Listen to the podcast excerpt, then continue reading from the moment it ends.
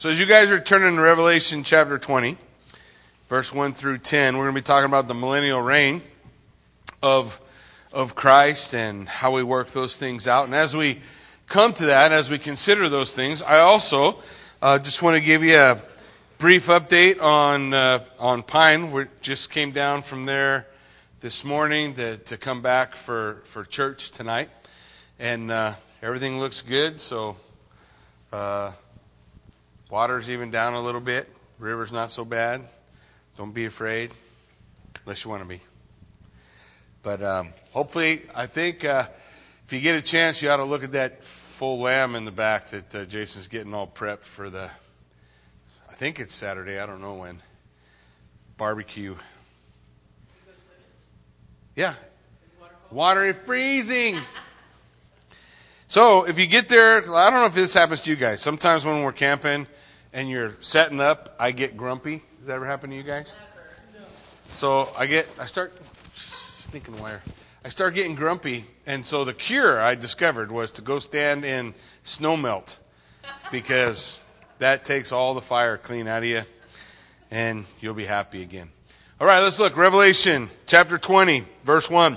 Then I saw an angel coming down from heaven holding in his hand the key to the bottomless pit and a great chain.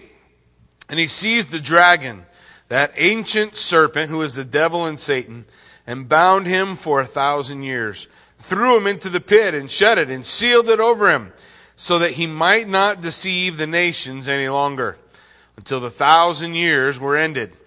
After that, he must be released for a little while.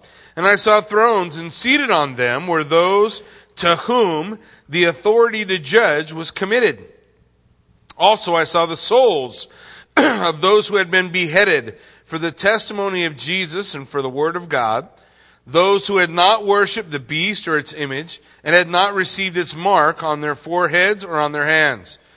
They came to life and reigned with Christ for a thousand years.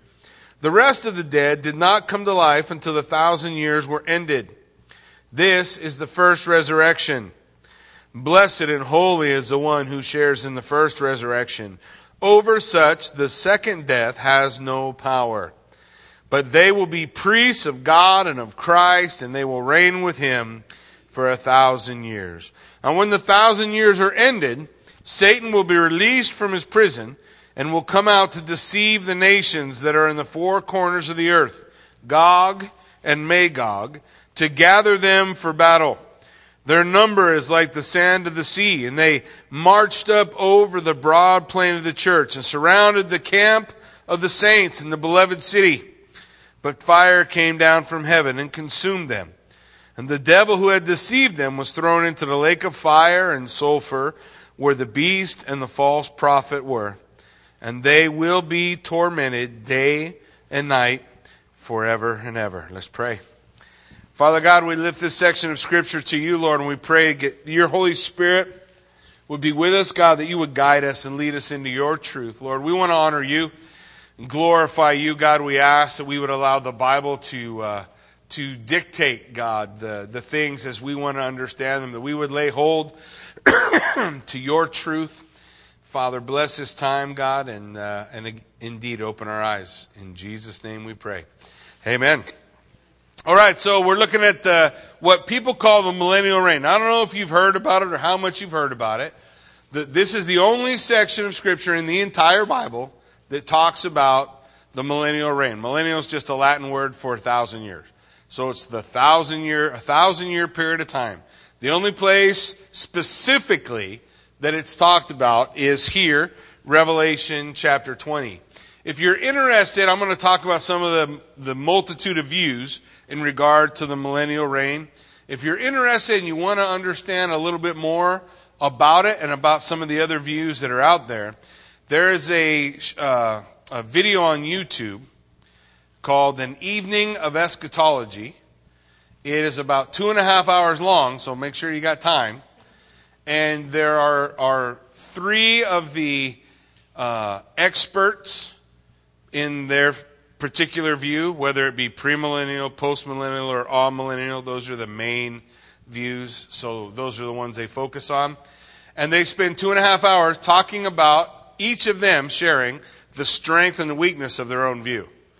So it's interesting just to kind of be able to get to see how they all come to, to where they come to.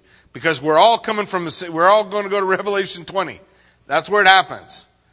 And so you, you have springing out of that three different views. Now, I'm just going to give you a basic description of them.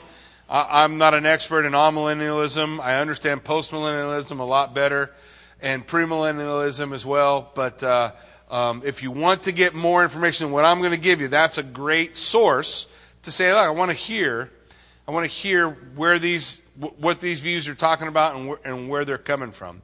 It's a great way to do it. And the nice thing about it, an evening of eschatology, they're all friends, and so it's not a lot of fighting. It's just talking and laughing across the table. So it's actually pretty cool. Uh, John Piper is the uh, what a moderator or whatever over the over the evening. So I encourage you, if you're interested, check out. If you're not, that's okay too. So we're looking at thousand year, the thousand year reign. What's that all about? You know, we have to ask ourselves a lot of questions coming to this. Why do we believe there's a thousand year reign? Why do we believe that Jesus is going to sit on a throne? Where does all that come from? Where do we where where have we brought that? Now, you know, for me, at least at one part of my life, it's because that's what the pastor always told me, so that must be how it is. That's a lousy way to know what you know about the Bible. what you need to know about the Bible needs to be what you know, what you've read, what you've looked at, what you've studied, and what you understand. So it's a great way and a great reason to kind of dive in. So let's talk about those three views briefly, and then we'll kind of get into the text. so, We've learned this about just in, in our time sharing about, uh, about Greek. If you put the word ah in front of another word, it is like the anti or the no, no millennial reign. So amillennialism means no millennial reign. Okay, an amillennialist believes that the millennium is not literal. It's not meant to be taken literal. That the thousand years is a description of an indefinite period of time. It's symbolic for the entire period in which the gospel is preached and the control of Satan's power during the course of church history between the first and second comings of Jesus. In essence, this is an oversimplification, but in essence, the millennial reign of Christ is in heaven. He's king in heaven. When we get to heaven, we're part of the, the kingdom of Christ together with him. That's an amillennialist. Still saved, not a cult. It's not something weird. It's just a different view. That there's not a literal millennial reign. That we're still all, all three groups are still looking for the second coming of Christ, the return of Christ. Amillennial and post-millennial don't believe in a rapture, that the church will be raptured, that those things are, they, they don't uh, recognize scripturally, and what they're looking for is the return of Christ and to earth, just like everybody else, that Christ will one day return to earth. But we are presently in a millennial reign, only the millennial reign's not here on earth, it's in heaven. Okay? Everybody tracking a little bit? the second view, post millennial, which is actually having a lot of resurgence these days. Postmillennialism believes uh, it's a literal period of time that precedes the second coming of Christ but not necessarily a thousand years. Oftentimes, and there's reason for that, guys, oftentimes a thousand can be used to describe an indefinite period of time. Okay? An indefinite period of time. What do you mean? Well, to the Lord, a day is as a thousand years, and a thousand years is as a day. What is that? That's describing an indeterminate period of time, saying God's outside of time. All right? So it's not like it's never used that way. So it's not a literal thousand years. What it is, is the time period, in essence, from the time Jesus went to heaven and declared to his disciples, All authority has been given to me in heaven and on earth, so go and make disciples. And then, so the church is moving forward to establish the kingdom, to see the nations put in subjection to Christ. And it takes however long it takes. The church is either uh, successful or less successful, none of that matters. A lot of times you hear people build a straw man and they say, well, the church the world's going to get perfect until Christ comes. And then we all say, but the world's not getting perfect, so what a dumb view. Okay, that's not what it's talking about. It's just saying that the church is to go forward and establish in whatever way she can the kingdom of Christ on earth, and they're to do that job until Christ returns. Neither one of those views believe in a rapture. So both of those views, they when they look, I should probably touch on that just briefly, but when they look at the rapture, they bring the rapture together and they harmonize it with the second coming of Christ. Um, I don't want to be too confusing, but I also don't want to leave you with a half cooked meal. So I'm going to try to explain that a little bit. when we come to a gospel account, let's say we look, read a story in Matthew and we read a story in Mark, and they're a little bit different. What do we do with them? Well, we harmonize. We don't say they're two different things, right? We harmonize. What's that mean? It means we're saying this is a view from Matthew, this is a view from Mark. This one is more in depth, right? This one's less in depth. It's just the just the facts and this is giving us a little more information, okay? Are you guys with me? So we harmonize that view. Everyone does that. That's what everyone does. What an amillennialist and a postmillennialist does is harmonize rapture scripture with second coming. So they're actually, in their mind, being more consistent with Scripture by not dividing those two scriptures.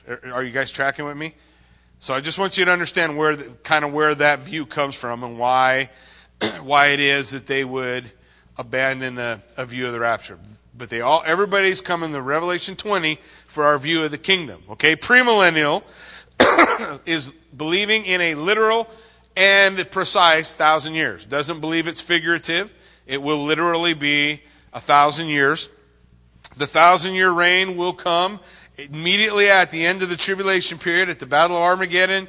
Christ comes and sets up on his throne, establishes his kingdom. All the nations will bring tribute to him. Oftentimes, when we come to, to scriptures talking about the kingdom, you see this idea that Christ is king and the nations are bringing tribute, and we all wonder, why are we doing that in heaven? Because it's not talking about heaven. It's talking about the kingdom. This is the kingdom. Christ is ruling and reigning. The nations come to him. He rules with a rod of iron. These are all scriptures we'll talk about. Hopefully tonight we'll get a chance to take a look at. So we have a literal thousand year reign. Christ on the earth. Satan's loosed. Uh, and the final battle occurs, and we slide right into the great white throne judgment. Premillennialists look at the book of Revelations as more of a chronology. I happen to be a premillennialist, so I see the book of Revelation as more of a chronology, moving from point A to a conclusion at the end, and this is kind of the journey through it. Um, and post mill and amill would see it a little bit more figurative. Post mill and amill would see the six seals as telling the exact same story as the six trumpets as the six vials, just from different points of view, all culminating in the same effect Christ returns. So we, we all agree on the beginning and the end. You guys tracking with me okay? So I just want you to have an idea. Most of the time, when people have taught me the different views of, of the millennial reign, they did they were um, unfaithful to the other views, and I thought, how, how could somebody be so dumb to believe those things? And then you find out, oh, that's why. Well, that doesn't sound so dumb after all. Maybe maybe it's something that that you want to pursue or understand. So those are the the three views as we come here to this chapter that we can see. So what do we see in verse 1? Chapter 20 of verse 1, we see the binding of Satan, right? It says, I saw an angel coming down from heaven, holding in his hand the key to the bottomless pit and a great chain.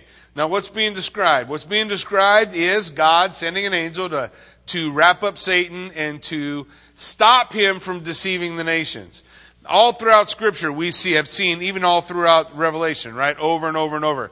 The dragon deceiving the nations. But I don't want us to get the wrong idea. Sometimes we think it's the devil that makes us uh, um, do the things we do, and that's not true. See, in, in the book of John, if you read the Gospel of John, what you're going to discover in the Gospel of John is that the Word became flesh and came to his own, and his own did not receive him, right? He brought light, the scripture says. He brought light to the people, but they didn't want the light. Why? Because they loved what? They loved the darkness. Didn't say the devil made them do it. It said they, you, you and me, we, our natures, our sin nature has a desire for the darkness.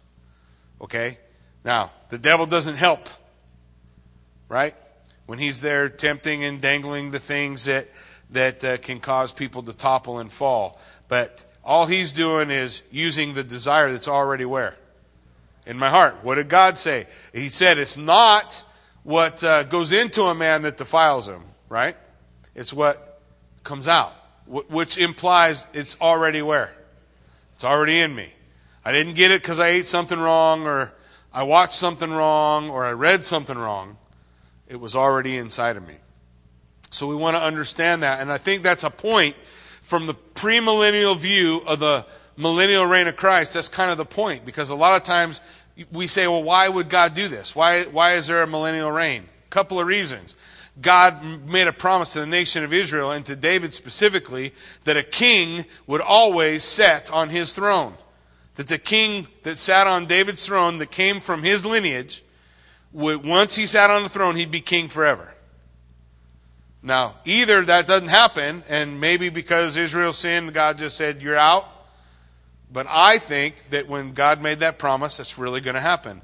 And the king who's going to sit on the throne and last forever is who? Jesus Christ, right? He's going to sit on the throne and reign forever and ever. So we have this coming king that, that, that the nation, I think, is anticipating. but Satan's going to be bound. We come to the end of the tribulation period. The battle of Armageddon is over. The, we read last time, remember, the bodies are everywhere. Now it's cleanup time. The kingdom is being established. The judgment of the nations is occurring. And there's going to be a thousand years perfect peace with a, the curse lifted from the earth. So how do I recognize the curse today? Well, if I'm frolicking out in the woods somewhere and a hungry lion comes, he may eat me. But in the kingdom age, lions don't eat meat.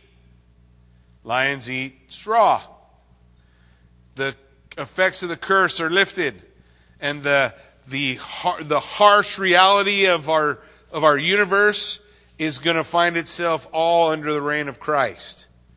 Peace on earth. Remember, we heard that phrase at the birth of Christ? Peace on earth, goodwill toward men. So, the promise of this peace. How's that all going to occur? Well, simple. When Jesus starts his reign, the devil goes into a pit. It doesn't require a special angel here. What does it require? Simply God saying, Go and do it. Because the Lord gave unto Jesus Christ, He said, All authority has been given to me in heaven and earth. If Jesus says, Angel, grab Satan and put him in the pits, there's nothing Satan can do. That's it. That's, that's the nuke.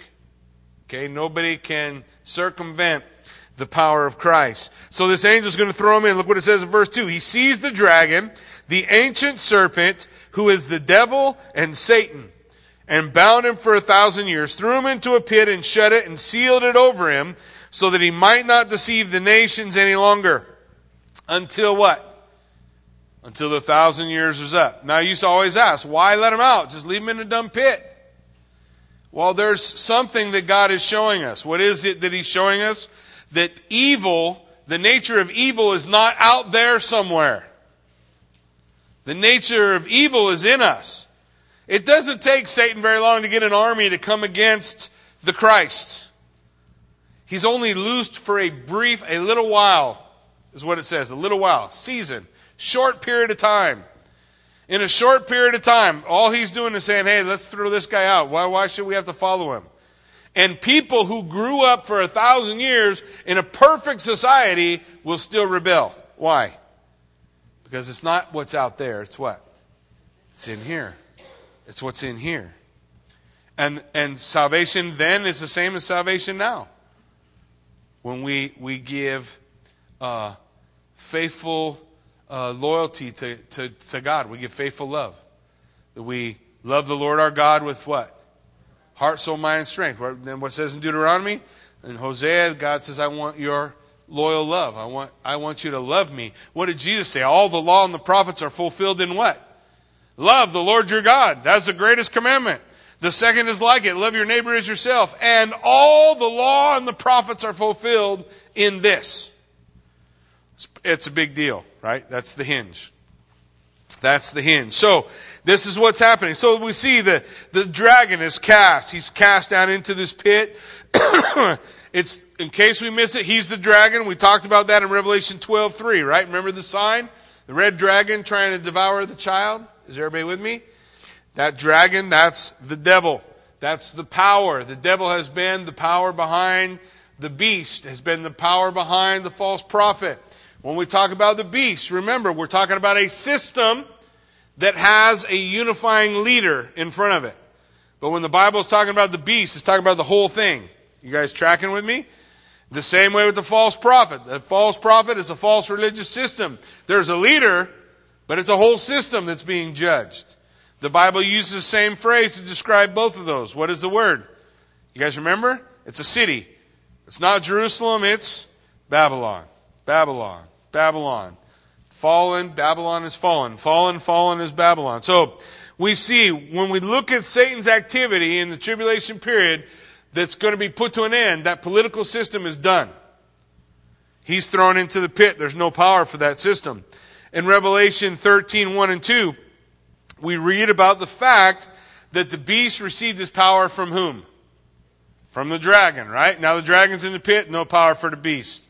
So it's, it's, it's an end to all of those things. So there's, it's an end to the political situation. It's an end to the deceiving of the nations. A lot of times we have people talking, there's a lot of books out there that people like to read that are very entertaining, perhaps about the tribulation period. But let me tell you what the Bible says. The Bible says, um, in essence, how do I want to say this? There's, if someone has heard the gospel and rejected the gospel, there's not a second chance. Well, Jackie, what do you mean? Well, Second Thessalonians chapter 2, we'll just read from 9 to 12. It says this The coming of the lawless one is with the activity of Satan, with all power, false signs, and wonders, and all wicked deception for those who are perishing. So there's a lot of deception going on, right? Why are they perishing? Look at the next phrase. It says because. You see the word because? Because what? They refuse what? To love the truth. So because they refuse to love the truth and so be saved, therefore God sends them strong delusion so they will believe what is false. Because they had not a love for the truth, they will believe the lie. If they don't have a love for the truth, they will believe the lie. Every person, as they're, as I believe during the tribulation period, as they're presented with the opportunity for the gospel, if they reject that opportunity, if they reject the invitation to the, to the, to the marriage feast, if they reject it, then they will believe the lie. If you believe the lie, what are you going to take? You're going to take the mark of the beast, right? You're going to put that mark on. You're going to be signified or marked as his. I'm worshiping the opposite of God. I am committing that most heinous sin in the scripture, which is idolatry. To love something else. Some, something else as other than.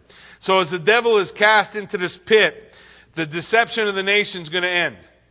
Deception, there'll be no deception.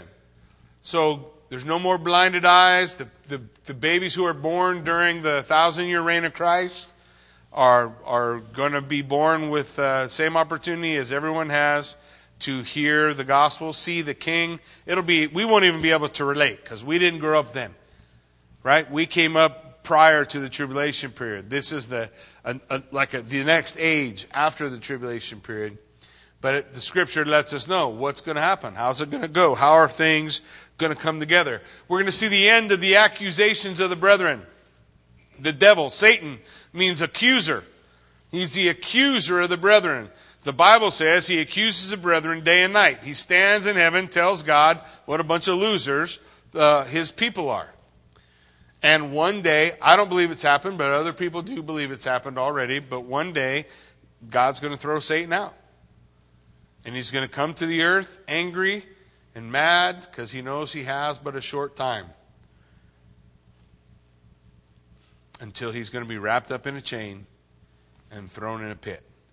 So the accusation of the brethren will come to an end. So, what's the result for Satan then? The result for Satan is he's going to be in prison for a thousand years. What's that going to look like here? Okay, let me give you two, two big things and, and, and maybe one little one. Two big things. Number one, the first thing it's going to mean no more war. Zero. The Bible talks about this time. Isaiah chapter 2, verses 2 to 4 says this It shall come to pass in the latter days that the mountain of the house of the Lord shall be established as the highest of the mountains. Now you remember what I told you about mountains. What did mountains what did mountains speak of? Kingdoms.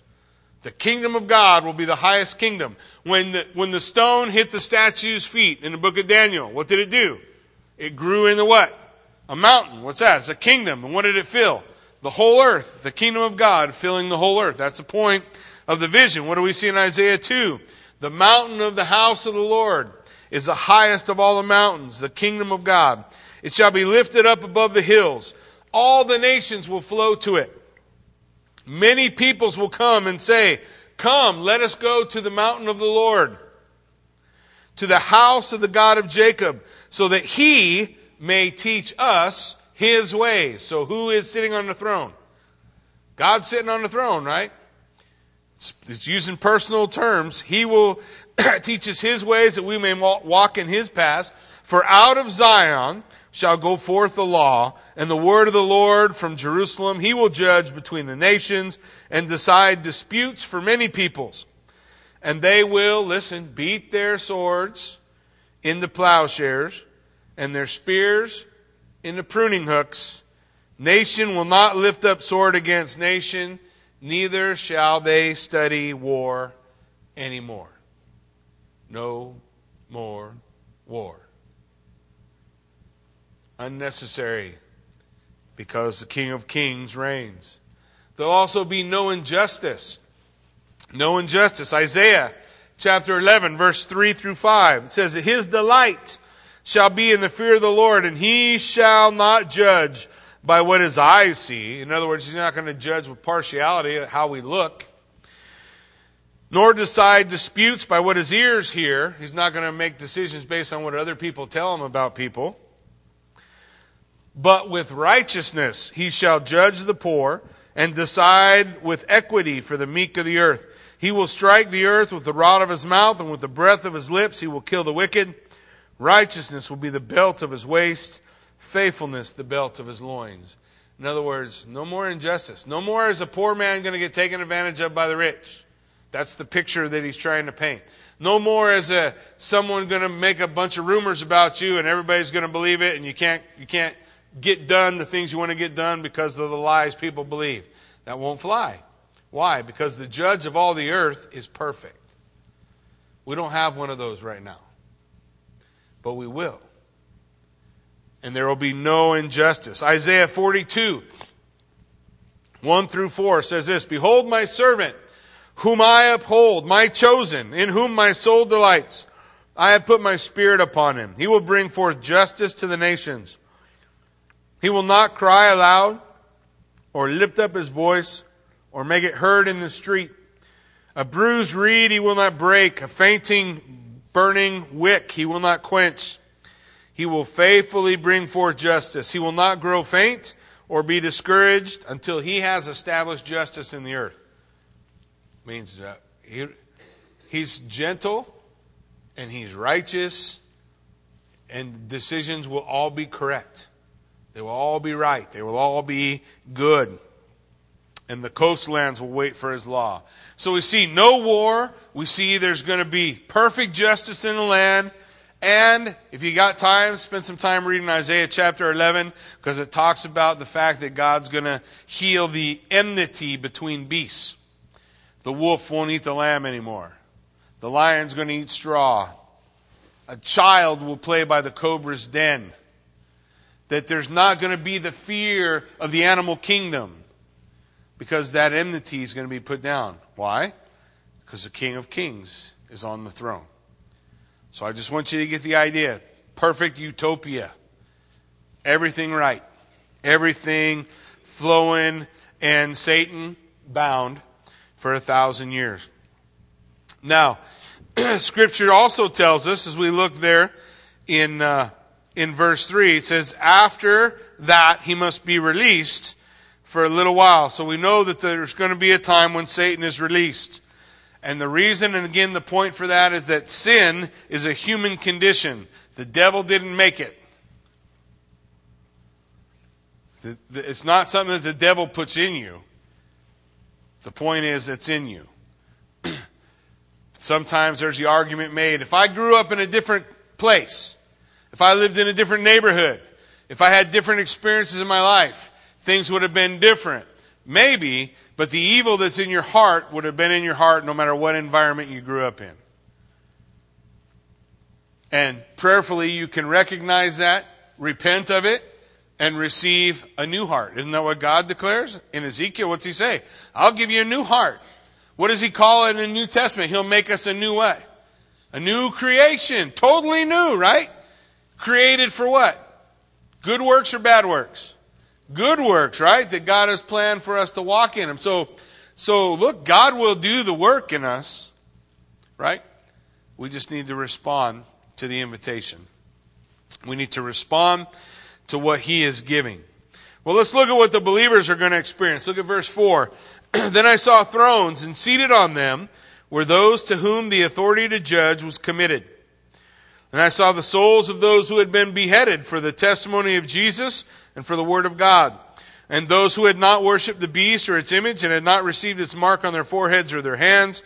They came to life and reigned with Christ a thousand years. So we're seeing the picture of the first resurrection. The first resurrection is the resurrection unto life. The second resurrection is a resurrection unto death. Daniel talked. He said, everyone's going to be part of one or the other resurrection, either the righteous to the resurrection of life or the unrighteous to the resurrection of death, or as the Bible describes it, the second death, separation from God. So this we're seeing is that first resurrection. So who are these that are responsible for judgment? Who are these? Well, the Bible said in Revelation chapter 4, verse 4, we saw the picture of the 24 elders. What did they sit on? 24 thrones. What does that indicate? Some level of judgment, right? There's some responsibility, some type of judgment that's taking place. Multiple places in the New Testament that talk about this in relationship to the church. In, in fact, Paul at one point says, Do you not know that you will judge angels? But you can't solve these problems between each other in church. You shouldn't go to law one against the other. You should be able to solve this because you're going to be able to judge angels. So there'll be a judgment of angels at some point. In Matthew 19, 28, Jesus saying to the 12 disciples, Truly I say to you, in the new world where the Son of Man will sit on the glorious throne, you who have followed me will sit on 12 thrones judging, what's it say? Tribes of Israel. So there's these scriptures that talk in the New Testament about those to whom judgment is being committed. God has given all judgment to the Son, and there is some judgment that the Son has given to his church. And there's some judgment that the Son is going to do. But this is what's being done. The thrones are brought out, and the nations are judged. When Moses was judging the whole nation by himself, Jethro came to him and said, Look, Moses, what you're doing is not good. Now, I'm not trying to suggest that God is not capable. God is absolutely capable of not needing us. But what's the picture we see in Scripture? The leader who appointed for him what? Multiple judges for the time of Moses, it was the 70, which comes later on to be known as the Sanhedrin. And they come alongside Moses and help him judge. They deal with the little things, Moses deals with the big things. You guys tracking with me? So there's this picture of judgment here taking place that I think the church and obviously the martyrs, right? We see the martyrs who had died for him are going to be given. We see the resurrection. Jesus spoke about this in John 11 to Mary and Martha when their brother died. You remember? They came to him and said, Lord, if you had been here, my brother would not have died. You remember Jesus' response? In John 11, 25, Jesus said to her, I am what? The resurrection and the life. Whoever believes in me, though he die, yet shall he live. God doesn't lose anybody. We might say we lost someone, but God doesn't say that. God knows. They're mine. Absent from the body is to be present with the Lord, and one day to receive a glorious body. The glorious body that God has for those who have loved Him. Everyone who lives and believes in me shall never die. I got you. That's what Jesus is saying. Revelation 20, verse 5 goes on. The rest of the dead did not come to life until after the thousand years were ended. So this is the first resurrection. First resurrection, resurrection to life. Second resurrection, we're going to see it in the following chapter. Uh, well, we'll see it next week as the the dead come back to life at the great white throne judgment to be cast into the lake of fire.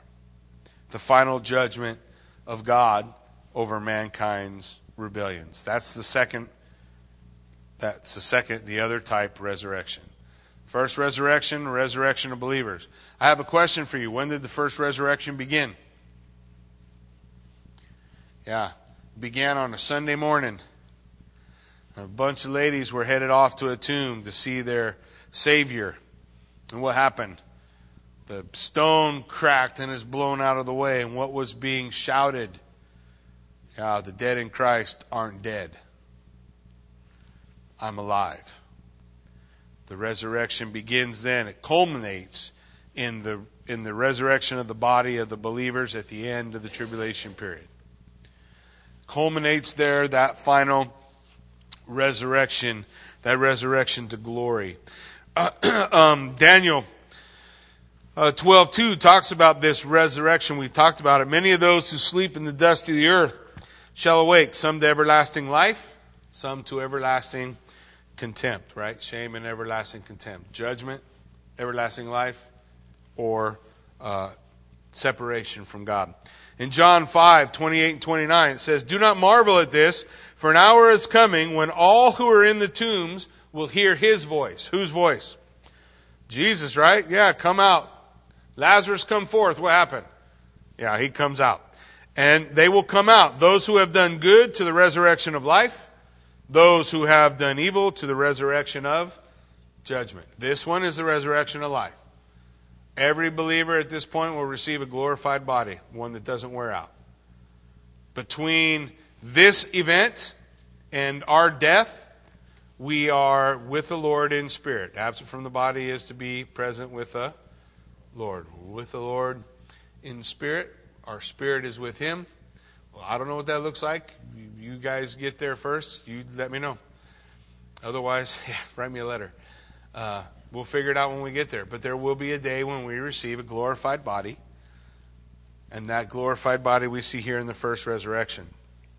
Now it says in verse 6 Blessed and holy is the one who shares in the first resurrection.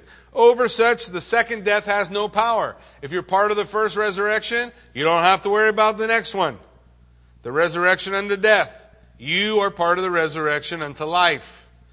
You will not be resurrected unto life only to somewhere in the future fail and end up in the resurrection unto death. You get what he's saying here. If you're in the first one, God keeps you. Right? You were never able to keep yourself anyway. God's been keeping you all along. His hand is upon you. So it says, Blessed is he who shares in the first resurrection. Over such the second death has no power. But they shall be priests of God and of Christ, and they shall reign with him for a thousand years. So, what's the role? Priests of God. What's the role of a priest? What does a priest do? A priest represents God to the people. Represents God to the people. So that will be the responsibility of all believers in some way, shape, or form, various levels of responsibility, right? When we saw the parables of Christ, didn't he say, for those of you who, who were faithful with the talents you were given, you were going to be given what? Much, right? And one, one of them says you'll be given 10 cities. Another one says you'll be given five cities. I don't know how that's going to work out or how it's going to look, but I know that God's plan is going to run like a finely oiled machine, and everyone will have a job to do a position to fulfill with a glorified body and a glorified mind and a glorified spirit and the battle with sin done. I kind of look forward to that. No worn out knees, no bum ankle, just good, right? No aches and pains when you wake up in the morning. Bike starts on the first kick. Man, it's going to be it's going to be glorious. they will reign with him for a thousand years. So we will do something. We'll be reigning alongside of Christ. Everybody see where the scripture says that? We'll be reigning with him. We'll be fulfilling that role. We have been rescued from the second death. Now, what's the second death? According to verse 14 of chapter 20, we'll talk about it next week. It says, Then death and Hades were thrown into the lake of fire. This is the second death, the lake of fire. So you don't have to wonder what the second death is. The second death is the lake of fire, which is described as uh, absence from the presence of God, which is probably an oversimplification since God literally is everywhere. So, but the con- we kind of make the concept right that we're not with Him. We're not in His with His presence. We are somewhere other. They'll have a special relationship as priests of God, ruling and reigning for a thousand years. Now look at verse seven. Now, when the thousand years are over, so there's an end. When the thousand years are ended, Satan will be released from his prison and will come out to deceive the nations who are at the four corners of the earth Gog and Magog. Now, I don't know if you guys have done much or many studies about Gog and Magog. I'm going to bother you right now. Gog and Magog is not Russia. It, there's no way for you to be able to make that leap. Well, you believe whatever you want to. I'm just telling you that's not the way that the, the Bible teaches it, and the and the uh, um, the the Second Temple documents at the same time. The way they describe Gog and Magog, I've I've shared the concept with you a, a few times in terms of other things. Gog and Magog is the boogeyman, and Gog and Magog is the evil to the north. Gog and Magog is the place where bad things come from. It could be any nation. Are you guys tracking with me? It's just a, an example of nations in opposition to God. When we look at Ezekiel 38 and 39, you're going to see the same phrases in there. In Ezekiel, if you're part of the Tuesday morning study, it'll be like six months because we're in chapter 16 right now. But when we get to 38 and 39, that's what we're going to talk about. It's the, it is synonymous, it's a synonymous term with evil out there. What are we seeing here? This is not Russia. Russia's gone. Is there Russia after a tribulation period?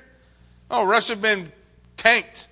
Who's Gog and Magog? Gog and Magog are all those in rebellion against God the last time there's ever a rebellion. Gog and Magog. You'll see that writing there. When we went to Israel, we went to the to the what's the place? What's the place of the book? What's it called? I always mess it up. You remember, Jonathan? Doggone it! The it's a building with a jar, and it has the book of uh, Isaiah in it. That's what it's called. Doesn't matter. But in there, what was it? Oh, so in that building, there is what they call Peshitta, which is uh, uh, uh different uh, translations of other writings around that same period and they have the story of the sons of the light and the sons of the darkness. It's not in the Bible, it's just something that they were writing at the same time frame as when they find the scroll of Isaiah. Okay, you guys with me? And what do they call the sons of the light and the sons of the darkness? Gog and Magog.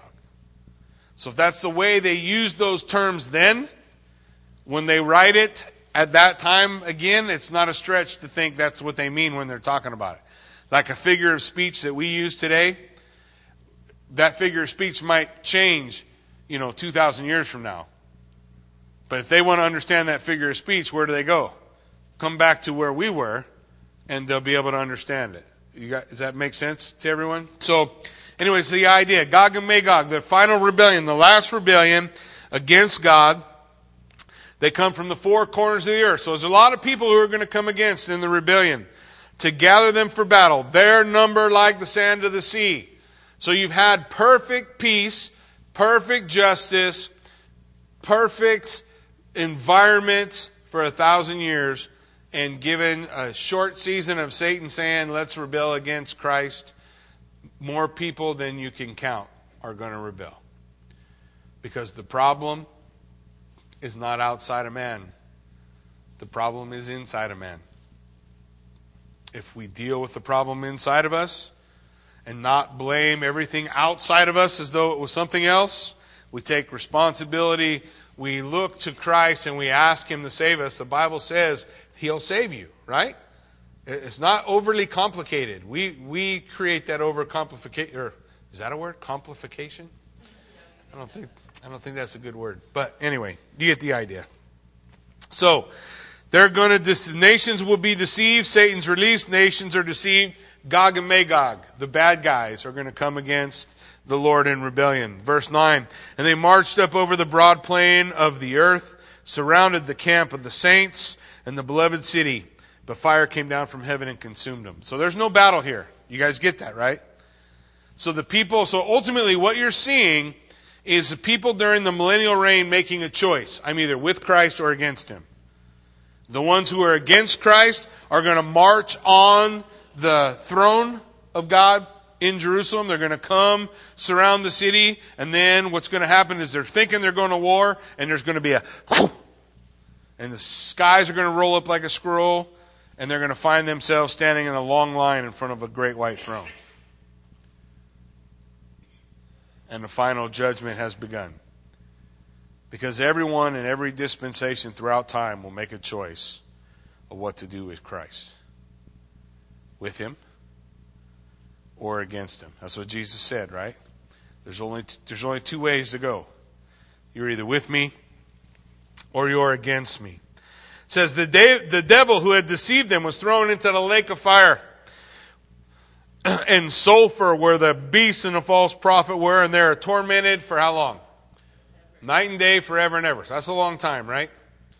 So hopefully we can at least agree on the reality that hell is a bad place. Uh, I don't think I understand it all. I don't know that I, I, I get how it all works. I just know that I don't want to go. Right? I don't want to. I don't want to spend my life in rebellion against God. Now, I have met people who look right in my eyes and say, I would rather be in hell than be with, with God. So, those kind of people are out there. Right? That's all right. Everybody gets to do it, right? Everybody gets to make a choice. What did Jesus say? You run into somebody like that, shake the dust off your feet and keep going. There's more people who need to hear, right? And maybe you get a rock in a shoe and somewhere down the line that guy repents. But otherwise, we keep going with the gospel, right? Share the gospel to everyone who will hear. The devil who deceived them, they were tormented day and night forever and ever. In Matthew 25, we see the judgment of the nations. In the judgment of the nations, this is what Jesus says to the nations the division of the sheep and the goats. You guys remember the story? He will say to those on his left hand, Depart from me, you cursed, into eternal fire. Who was it prepared for? The devil and his angels. That's what it was made for. Was made to, to hold and keep captive those who were fallen from of the divine, the, the angels. But man gets to make his choice, right? Where will you go? Where do you want to spend eternity? You're going to bow the knee to somebody. You get to pick who you're going to bow the knee to. If we bow the knee to Christ, man, that's life eternal. First resurrection, lots of good things.